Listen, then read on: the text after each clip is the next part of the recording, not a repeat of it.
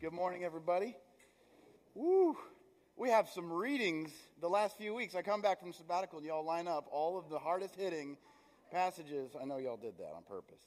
Uh, it's good to be with you this morning. The latest research in Travis County shows us that 12% of our population are living under the poverty line, just in Austin and Travis County.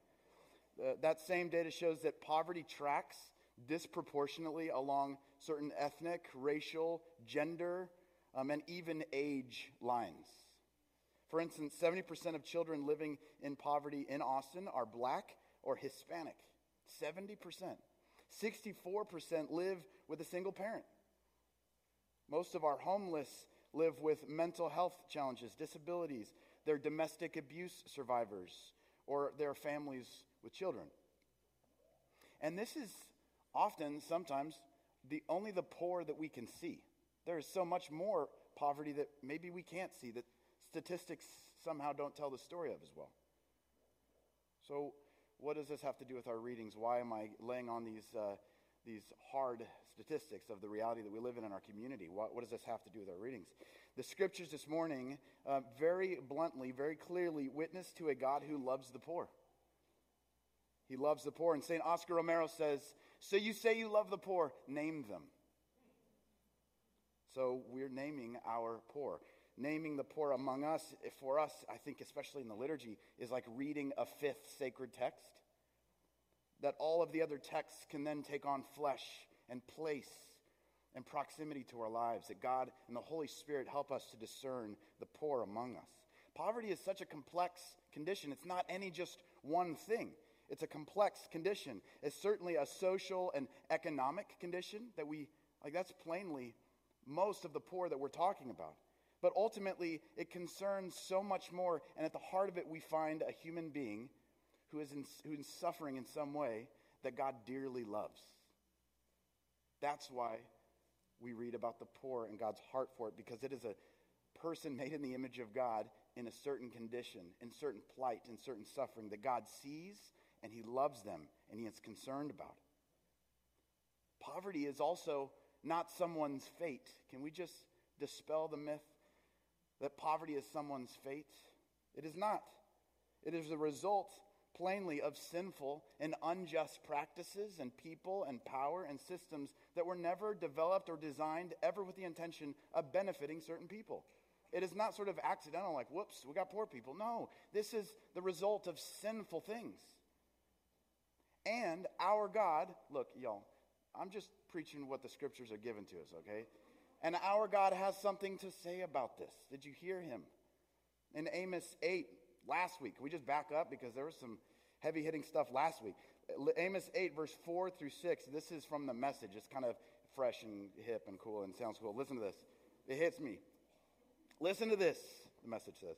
You who walk all over the weak, you who treat poor people as less than nothing, you who exploit the poor, using them, and then when they're all used up, you discard them.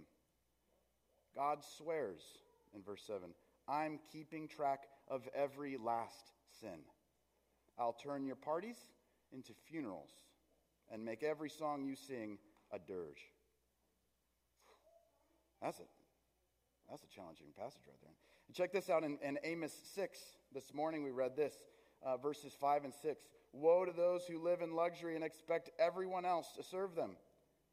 Woe to those who live who live only for today, indifferent to the fate of others. But here's what's really coming a forced march into exile. St. Paul, if that wasn't enough, he comes at us again in his letter, his letter to Timothy, his protege, giving uh, charges to the rich in verse 17 not to be haughty, but to set their hopes on God, to do good, to be rich in good works, be generous and ready to share. Jesus' parable in Luke 16 is just as challenging for the wealthy. It's all sort of the same. This is why these readings are paired up, it's so that we don't miss the point. This is amplified in Scripture. The parable in Luke 16 um, talks about a rich man who goes unnamed, interestingly enough, and a poor man who is named. His name's Lazarus.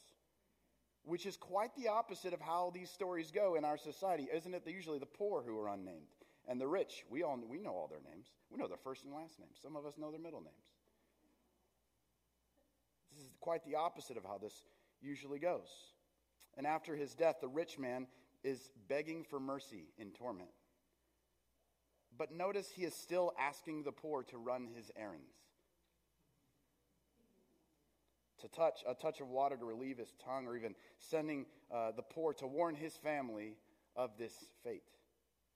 Even in his torment, the nameless rich man is still blind to his expectations about how the poor ought to serve his comforts, how to serve him.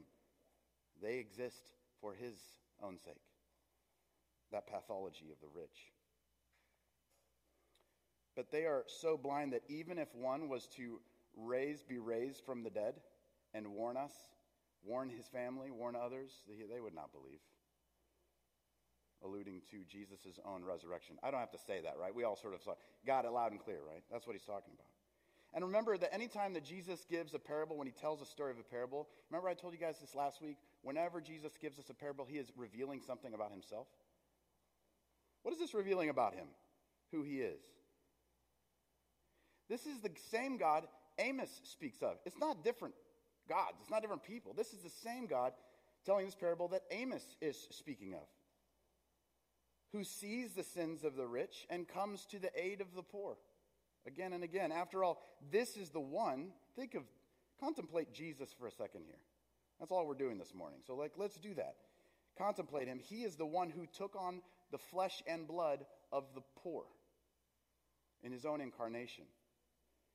Coming from a backwater town of Nazareth of mixed race, discriminated, discriminated against sort of um, unclean, impure people the Galileans he's associated with. What does it mean that Christ was incarnate not as a wealthy king at the center of power, but dwells and identifies with the poor? What does that say about who God is? It's not like the way we were born to a you know a family or sort of to a place or a position in society and like well i didn't have anything to do with this this there was intention behind uh, the incarnation of God in Jesus Christ, every aspect of it. He chose to be incarnate in that place, in that condition. What does that say about him? That he identifies with the poor. What does it say about him that he was so outspoken in his earthly ministry, speaking up and challenging injustice and idolatry everywhere he bumped into it? He was the one who, every time he encountered a rich or wealthy person, would challenge them or send them away empty handed. What does it say about him? That he could not be bought by wealth or temptation of power and could not be overcome even with violence, the tools of the world, right? Seems like God has a sort of bias, a sort of preference, a sort of leaning, a priority for the poor. Everything we know about him backs this up. Like sort of the last will be first sort of thing, right? You hear that? You see that? This is what um, churches in the, the uh, most shaped by poverty in Latin America call God's preferential option for the poor. You see this in works like by Gustavo Gutierrez, A Theology of Liberation, etc. Um, or Roberto uh, Goizueta has a, a, great book, Caminemos con Jesus. You see this in sort of the impoverished Latin American witness, the God's preferential option for the poor. And it, honestly, it scares like rich, wealthy white people. But listen, it's who Jesus is and it's what God's up to. It's a way of describing the way he has this preference for the poor. He cares for them. It describes the story that we find throughout Scripture of a God who so loves all equally that he must stand with the poor. Wait, how is that? He must take a side, and he does with the poor. His love is so non exclusive, his love is so gratuitous and over the top that he has a preference for the weak and the impoverished and the vulnerable. God does. Show me where he doesn't. This is all of the God that we have been revealed to in Scripture. Here's a simple illustration. If this is, I've been wrestling with this. This, I found this illustration pretty helpful. I have a, a, teenage son, Mateo. I hope he's not here. He couldn't be here this morning, so I can pick on him. That's part of the rules. You don't show up at church? Is he here? Oh! Brother! I thought you maybe slept. He had a late night last night. Good for you, my man. Oh, I'm so proud of you. Hey, can I, can I use you in an example? It's a hypothetical. It would never happen, but just hypothetical. All right. It's good. It'll, it's good. It doesn't make you look good, but it's a hypothetical. Here we go. If my teenage son and uh, Mateo and my toddler daughter Elliot got into a fight, because I love them both equally, I would be compelled to stand with Elliot and obstruct the violence of the fight that might be coming from her elder brother. You see that? I would be compelled out of equal love for both to protect the weaker. Regardless of what started the fight or what the fight was about, the parent who loves both children would need to break them up, separate them, and obstruct the violence that would be inflicted on the weaker. To stay out of it, Mateo might argue, Dad, you need to stay out of our business. It would only benefit the stronger, wouldn't it? It would be experienced as a, a sort of a, a, an endorsement of what the stronger was doing, and it would be experienced as abandonment to the weaker, wouldn't it? To stay out of it. Instead, by separating them, by obstructing the fight, by bringing peace and separation, there is an act of love right in the midst of that conflict. Though one may experience that act of love as judgment, the other experiences it as mercy, as preference, even as bias. Dad, why are you on her side of this? Besides the fact that she might be my favorite, she's cute and she's weaker. She's not my favorite. I love you, Mateo. I have six favorites. The love of the parent is for both. That's why we act like that. Our love for our kids in that sort of situation is equal, right? But it is not neutral. Those are not the same things. It prefers the defense of the weak. We all tracking? You see what I'm saying here? This, this is really helpful for me as I look at Scripture and try to understand a God who seems to be picking on the rich a whole lot and defending and protecting the weak a great deal. His love for us is profoundly universal. Let me be clear about this. Profoundly universal and indiscriminate, his love for us. But it does not stand idly by, staying out of social issues. God, stay in your spiritual lane. You, what does this have to concern you? Stay out of politics, God. Stay out of war. Stay out of our, my economic life. Stay out of my budget. Stay out of my plans. Stay out of it. Things that are our business. God does not stand idly by, but he is concerned with why? Because he is fiercely with those uh, he's fiercely concerned with those who suffer because of those decisions. And because the salvation of God is comprehensive and not sort of just in our hearts or spiritual, yes, our souls are involved, but all of ourselves, our human, human humanity, and all of creation is involved in God's saving work. Because God's salvation is comprehensive in this way, it means that our whole self, all of creation, involves repentance wherever we find ourselves picking on a weaker that God cares about. Wherever we find ourselves making decisions that exploit the poor, that stand on their backs, that have expectations of others to serve our good in disproportionate ways. Yes, it involves repentance. Yes, it involves the forgiveness of sins, but it also involves witness and right making, making things right. It involves a witness of justice in our lives and in the world. Friends, we don't have to be Christians that are sort of just internal Christians that shouldn't get involved in things in the world. Can I just tell you why? Because that is nothing like the person of Jesus that we're following. He was so involved in things, he was crucified. I don't know any other way around it. You don't have to be some sort of siloed Christian. You can be a whole human being in a community with a witness that looks like God's preferential option for the poor, empowered by a spirit with a witness with a testimony that He, in the end, is coming to make all things right. The incarnate God, He comes to dwell, identify with, live among, and bring good news to the poor.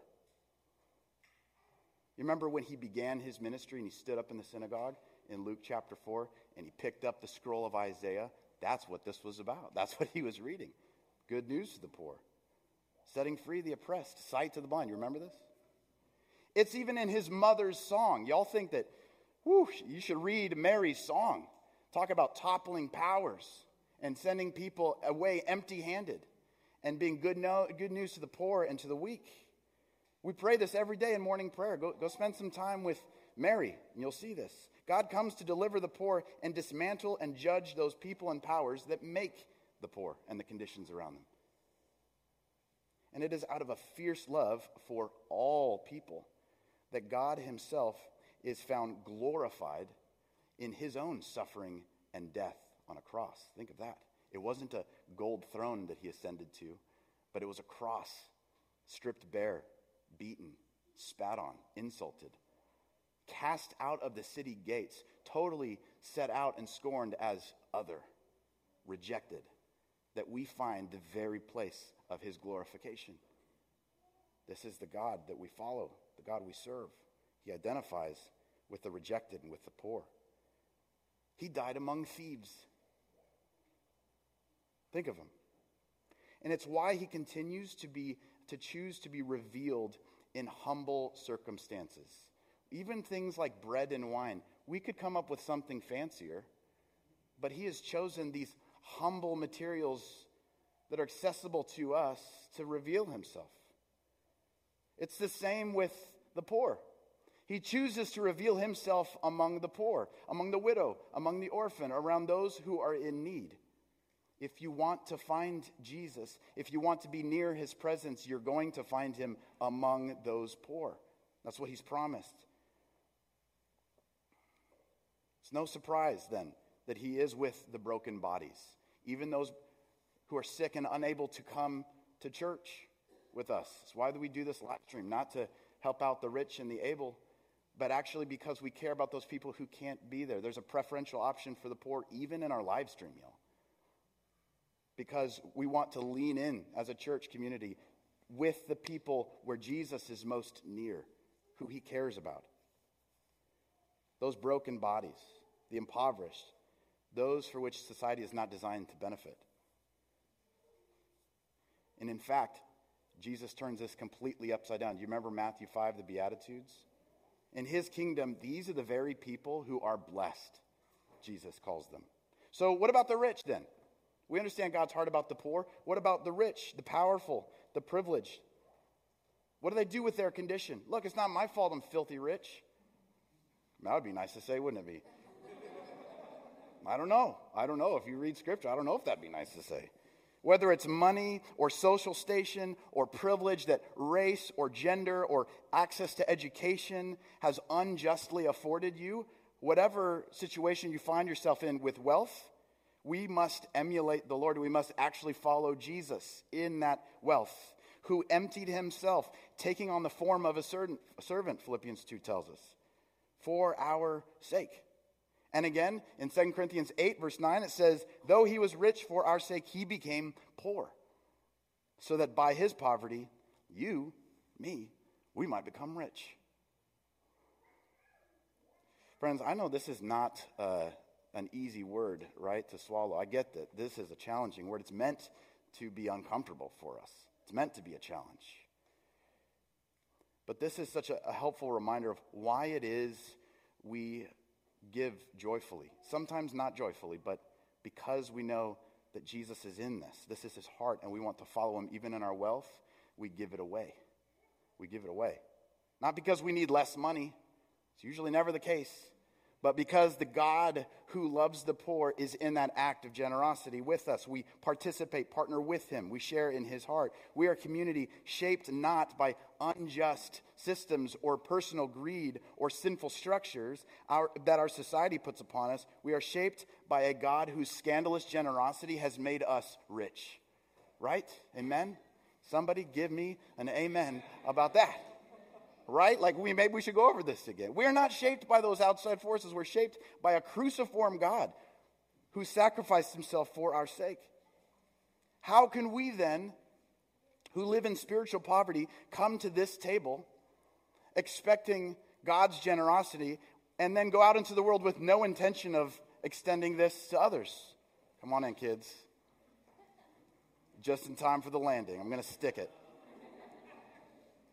How can we come to this table and expect God's generosity and not extend it to others? We give to the poor. We tithe to the church. As a community, we give to those most in need, even among us. We serve one another in our weakness.